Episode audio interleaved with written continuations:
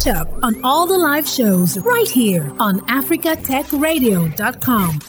Space science and technology is no longer just what countries get involved in to satisfy their curiosity. It has become important in ensuring the survival of humanity. The vulnerability of Africa to the impact of climate change, which results in natural disasters and environmental degradation, accelerates hardship and poverty for millions of Africans.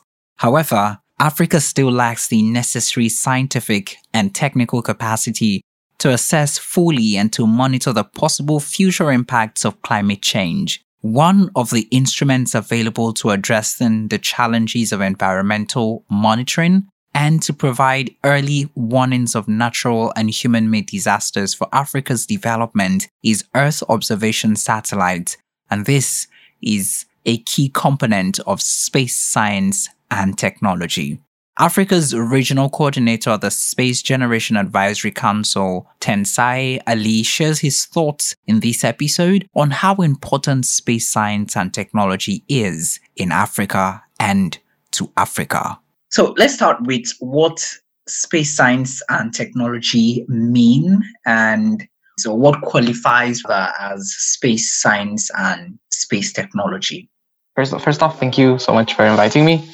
And uh, coming back to your question, um, I would I would basically say it's a very very broad science and technology and engineering and a lot of things. And when we say space science and technology, though it sounds like space science and technology, in general we usually refer it as to the space sector. And this sector basically comprises almost all disciplines we would consider as disciplines in this whole world. So whatever science that involves studies within the out the upper atmosphere or something related into some celestial objects uh, some engineering technologies innovations and all of that related to how uh, objects or human can go out of this world is considered to be space science and technology. But as again, I, I would like to say that when people usually say space science and technology, they actually usually refer to the space sector in general. And when we say that, it literally, I, I, literally mean it, it literally comprises almost all this. It's not just space scientists, scientists that are there in this, you know, in the sector. It's not just aerospace or space engineers that exist in the sector. We also have space lawyers. We have space policy makers. We have the space medicine sector. We have whatever sector you call, you, you can still name it under in, in space. So it's like you have almost all other disciplines within the sector because it's about life we're, we're talking about. It's about life outside of Earth. So when you're referring all of that, then you need almost all expertise that you are applying back here on Earth. So when anyone says space or mentions anything that has to do with space, it means it's you know technically outside the Earth we humans live in, right? Yes, but no, because though we, we, for example, we would say the Earth is, you know, outside of Earth is space, but Earth is also part of space eventually because Earth is a planet, right? So if we're talking about planetary science, then we would also consider Earth as one of the elements, and that could be usually referred as geosciences or even the sciences that are being done from satellites outside of the Earth's atmosphere to Earth is still space science. Uh, mm. But if, if you're talking in a very academic uh, slang, when you say yeah. space science, it means it, basically would mean something beyond uh, Earth. It would just start like that. And um, if, if you're talking about something out of your solar system, then it would be astronomy. Then if you're talking about like the you know the in, the interaction Earth had with uh, has with Sun and all of that in, in between, then it would be space weather, for example. And but like yeah, anyway. So if you if you say space, it, it basically would mean something in space. But if you're too technical or not, then it can still be part of space, but not necessarily because you're trying to you know put yourself out of the box that you're studying sometimes but regardless, if you're if you're talking about like celestial ob- celestial objects, then Earth could be also one of it. Because when you talk about stars, we usually forget the sun because sun is also a star, right? If we're talking about Earth, then um, you know planetary science can also be included in Earth because, uh, for example, lots of explorations and uh, other exploration missions that are being done on Mars are usually um, simulated on Earth uh, with uh, lots of things. And in fact, if I would like to mention, there's actually this new project called Proudly Human that I recently heard of when I was in South Africa recently for our conference.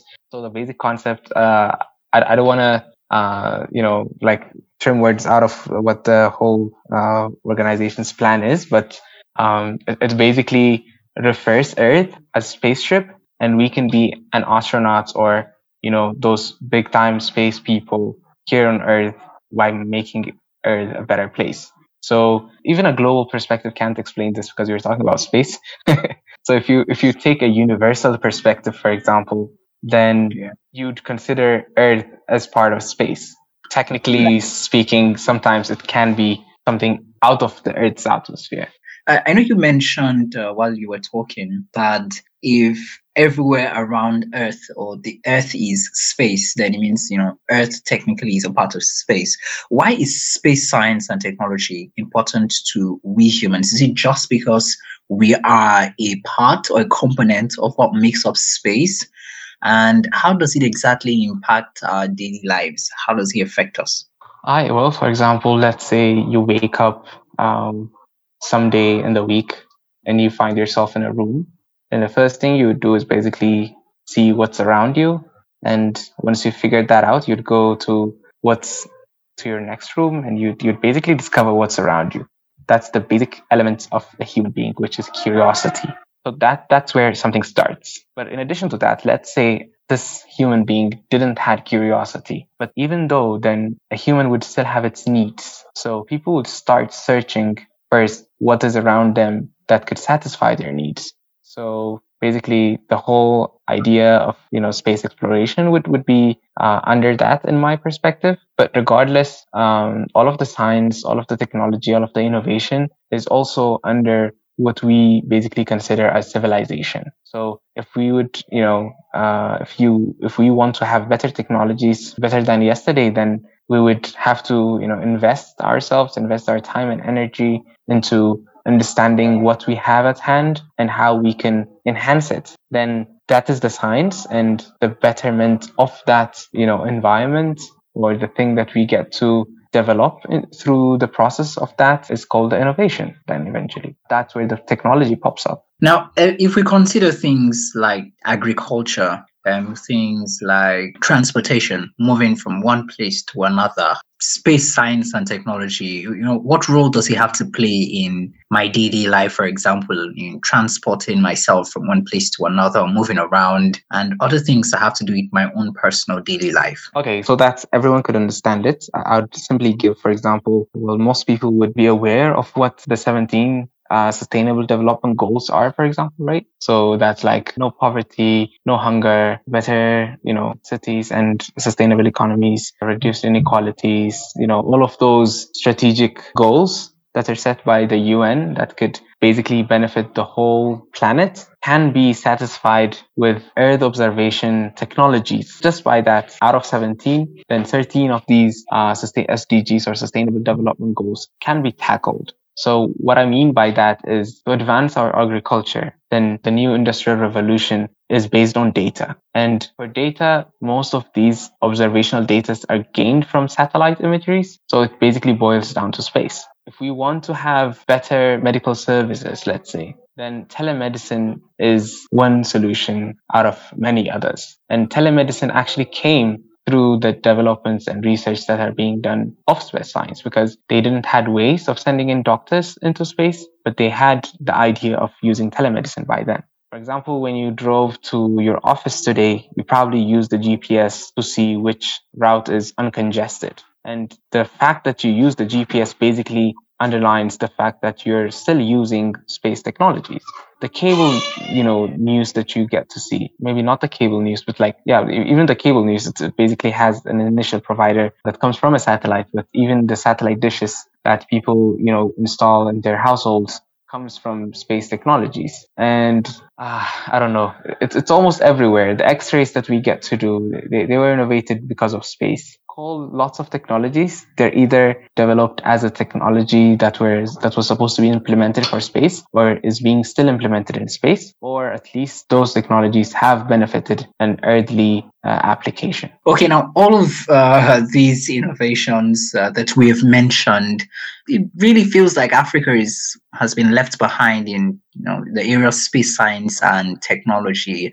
Um, is it just how it is being portrayed, or is it really what it is? So I would say there are many factors to this. The first one is how this technology actually evolved. I would say, especially the, you know, the, all the sending out satellites, all the space exploration, all of that sort of started with the space race, which happened during the Cold War eras, where Russia and the US have been competing of who gets to send uh, people to space. Because when Yuri Gagarin went to space initially, it was basically a missile in which the warhead was changed by a payload that could carry a human being because the rocket principles are basically the same initially, right? So it was pretty much something that, you know, gave an ow moment to the whole world. The fact that people can now send people to space and the way it was, you know, constructed was as if it was something that could only be done by superpowers of the world or, you know, the strong economies of the world. But eventually, right now, to the level that we're using it,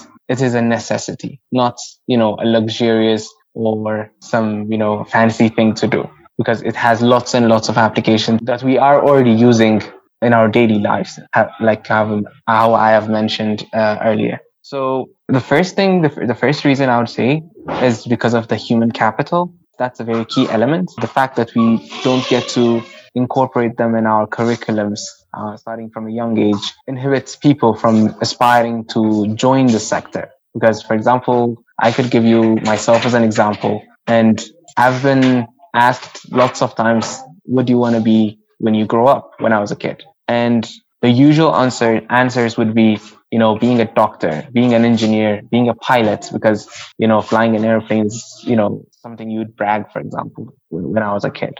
And I mean, still the case, I would honestly say. But regardless, this gets to happen when the people that ask you the questions would have the exposure. If I said, I want to be an astronaut back then, then most of the people who asked me might not even meet, might not even know what I meant by saying I want to be an astronaut. Because, you know, th- there's literally like low to zero exposure of what, you know, space means and what, what sort of benefits that they would get out of it even though we've been using it for a very long time, regardless. So the first element is the human capital, I would say. And the second thing is the fact that we've been consumers for a very long time. We've been used to it, right? So uh, many African countries, for example, are using their, you know, their telecom infrastructure is based on geostationary communication satellites, for example. And they've been buying these satellites or they've been buying these services from other countries, from other non-African countries then they've been, you know, so used to it. The infrastructure building cost for them is so expensive given all their other in quotation priorities and, uh, you know, other needs and all of their other debts. And, uh, you know, all of that would, would inhibit them or like blind them from seeing that it is actually a sustainable way of developing a country's economy. So there, there is a very, very low human capital uh, even for those who aspire and you know grow to be an aerospace engineer let's say they basically wouldn't have you know a place to work when they come back to their home country or their community so they, they, they would be they would get brain drained in other you know uh, other companies that they're working either in Europe or in Japan or in Russia or in the US or whatever. So in in other space faring countries, I would say. So um, we have a very low human space, uh, you know, organic human capital in, in regards to space workforce. And the other thing is governments are very used to being a consumer instead of a provider. So that, you know, gives them a very comfortable space that they don't want to change. I think these are the basic two things that are inhibiting Africa for being left behind so much in the space. Though I would like mm. to hmm. add a final point on this as it has not been the case for like since past few years though. There are lots of recent developments that there is a mind shift in all of these aspects. So there is a little bit of a movement within governments, within the private sectors for, you know, companies, as in like, you know, private companies or space agencies trying to involve themselves a little bit more from staying as a consumer than, than growing to be a provider or supplier. Do you think we can catch up in this area of space science and technology, say maybe in a decade or in two decades? So, I mean, it basically starts with this mentality, I would say. If we're planning to catch up, then we'll never catch up because by, by the time that we're planning to get there where other spacefaring countries are, then it's not like they would be waiting for us, you know, right there. They're still, you know, doing their technological advancements and all of that. So it's always some parties leading and us following. So un- unless we get to be trend makers, then we will never catch up. And for, for that, it, it's all about uh, changing the narratives, I would say. You know, having that uh, indigenous space workforce, it, I, I'd start with that and once you have that, uh, having an enabling environment, that means the private sector should open up into this. I mean, the investor should be willing and understand that space is actually a really good return investment place that they can invest their money in, in, in a very in, inflating economy. And uh, on top of that, you know, also the government playing its role in having uh, proper taxation systems and uh, encouraging uh, customs regulations and all of that regulatory you know procedures and laws that they need to make within the country and on top of that uh, collaboration is also a very key element and uh, well africa is not something is not a region that you would doubt for resources it's very rich in, in regards to that uh, world's uh, smartphones come from elements that are being taken out from africa it's just you know pretty uh, obvious like that. So we, we basically don't have issues in resources, but our issue as a continent would be cooperation. And for that, for example, recent agreements like the African Continental Free Trade Agreement would be a key uh, game changer, I would say. And it would it would enable if existing you know uh, the the countries that are you know having small endeavors, small uh, moves that are trying to make uh, some basic but at least mandatory moves in regards to joining the space sector or became, uh, making themselves a spacefaring nation would facilitate in, in a regional collaboration. So first off, it's it's not something that you can do alone because there's pretty much limitations. Even though you'd have, let's say, if a country has all the resources, then they might not have the right, like let's say, the, the launch location if they had the the right launch location, they might not have the skill sets or the the finance or something. So there will always be this missing element, and it's always good to go out and get some help, especially where where, where you can have a mutual benefit out of. Now, it's clear that um, space science and technology helps um, in this day and time to solve a lot of development issues and challenges, but we have just little finance and funding and we're trying to put it into other areas like you know reducing poverty and other things. What areas would you consider the most important to invest in um, when it comes to the use of space science and technology, especially in solving very important development challenges on the continent? And why would you say these areas are most important? Honestly speaking, I don't think I, I can give like a ranking on what the priorities are because let's say a person is hungry, then if he's very hungry and you'd like to send him food, then sometimes if there is no like roads to his place, for example, you might need to build that as well but you'd obviously need to like you know find a, a temporal solution for that. So what i'm trying to say is you know ending hunger could be on top of the list but at the same time the only way you can end hunger is when you have proper infrastructure right? It's when you have stable economy when, when you have the well-being of the people. Because if all the farmers get to be sick with one contagious virus or something then all of this is at stake or is, is lost already so I honestly don't think there there is one thing that you'd say this is the highest priority, but they would all, you know, fit into the pie where where you would would make the greater good out of. So, but if you'd if you'd ask me what are those you know, key segments in making that pie. I would say the first one is people need to eat. So whatever things that you're doing to improve your agriculture, to improve your production is commendable. And another thing is you need to have infrastructure. So I'm, I'm, I'm telling you these, for example, with a way saying the very basic needs of a human would be a clothing, a, a place to stay, and food, right? Coming from a space perspective, I wouldn't say this is a way to apply space technologies to get you, a, you know, a fabric, but I would say we can use, you know, the application of space and all of that to get you the, the, the proper finance so you can afford one. So is, is under the, you know, having a roof over your head mm-hmm. and, you know, ending poverty and ending hunger can be under the, the, the you know, making your agriculture better because 60% of world's arable uh, land is in Africa. So it's like, if we get to tackle that, then we can literally feed the world. But yeah, so then agriculture, then, uh, the, the, the, the, infrastructure industries, the infrastructure and like the building of industries, uh, which actually in another direction also facilitates the, the agriculture again, because you need lots of technological support in, in regards to that so that you wouldn't do it uh, in a very traditional way. But yeah, so um, infrastructure, industries, agriculture, and also well-being. So okay. I, I think these three key elements would, would, would make Africa a better place or the whole world a better place if we use it through space.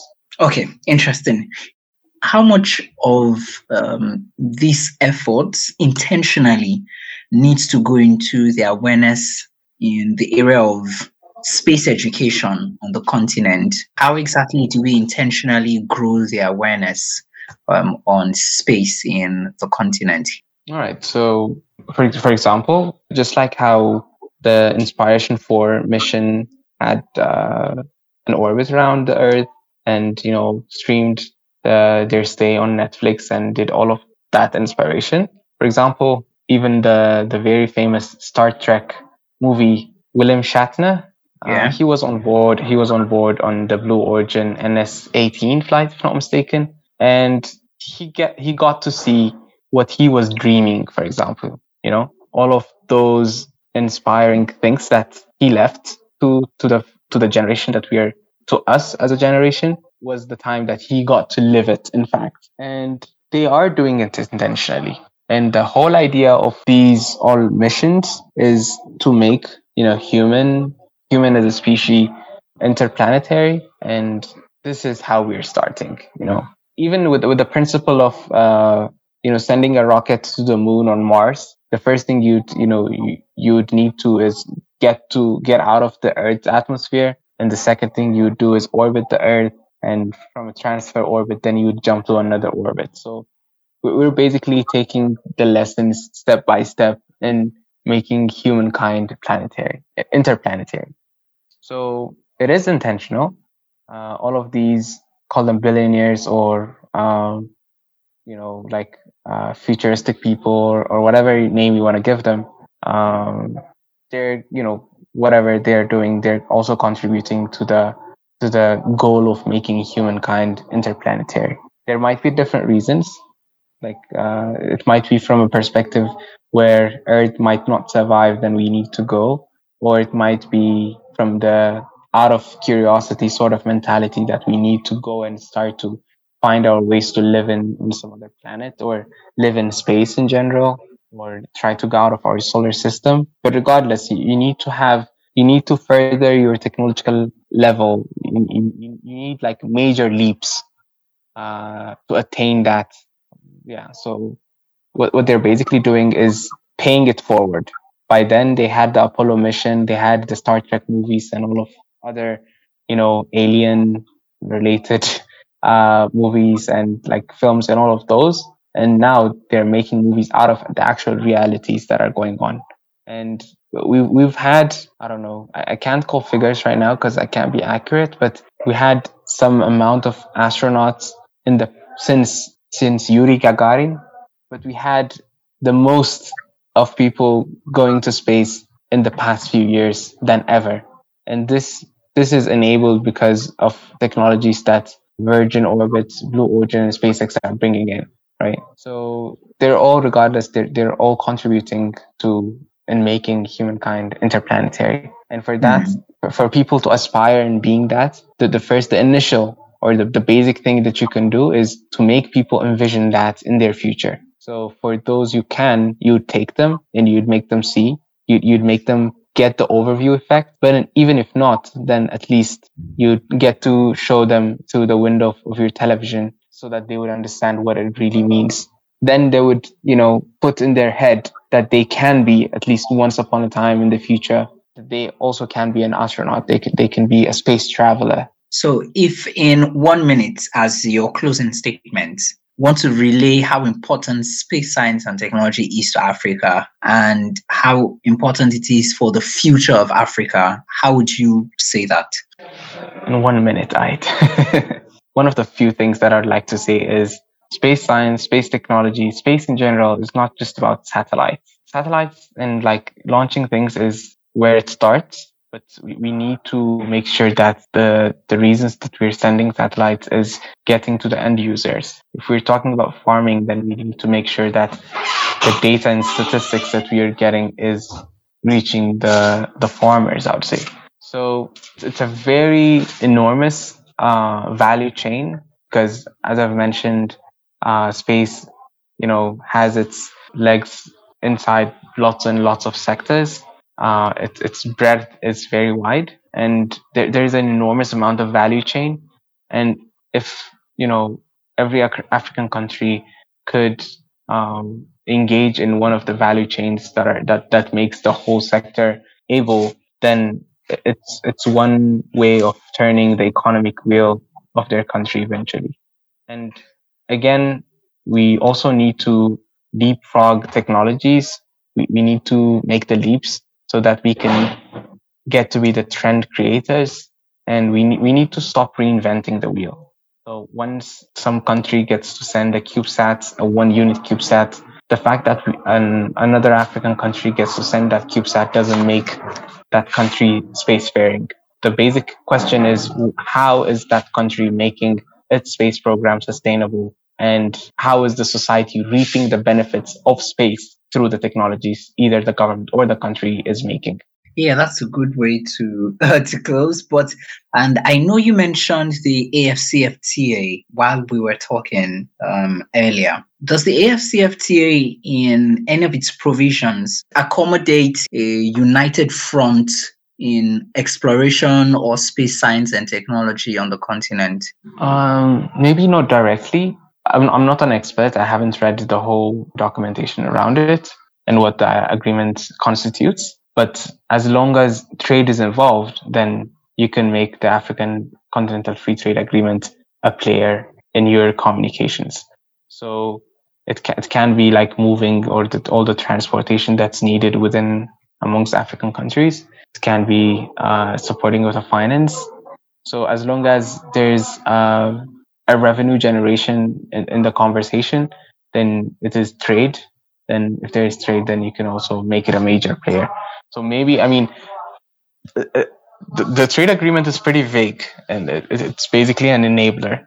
And I honestly don't think it has that specific element of, you know, joint space exploration uh, supporting schemes and all of that. But as it's a very generic, uh, vague, you know, sort of lines of agreement where uh, the, the the countries get to come come come to come to a common point, then they they can leverage the the trade agreements into their wills. It is possible, but it, it might not be mentioned specifically and you don't necessarily need to specify it as long as there's the will between the countries then it is possible we hope that um, we don't get buried the barrage of issues um, that we forget how important um, this part of our life is how important this is to other parts of our life too thank you very much for the time and for the insights shared here thank you for, for inviting me, and I really enjoyed the talk today with you.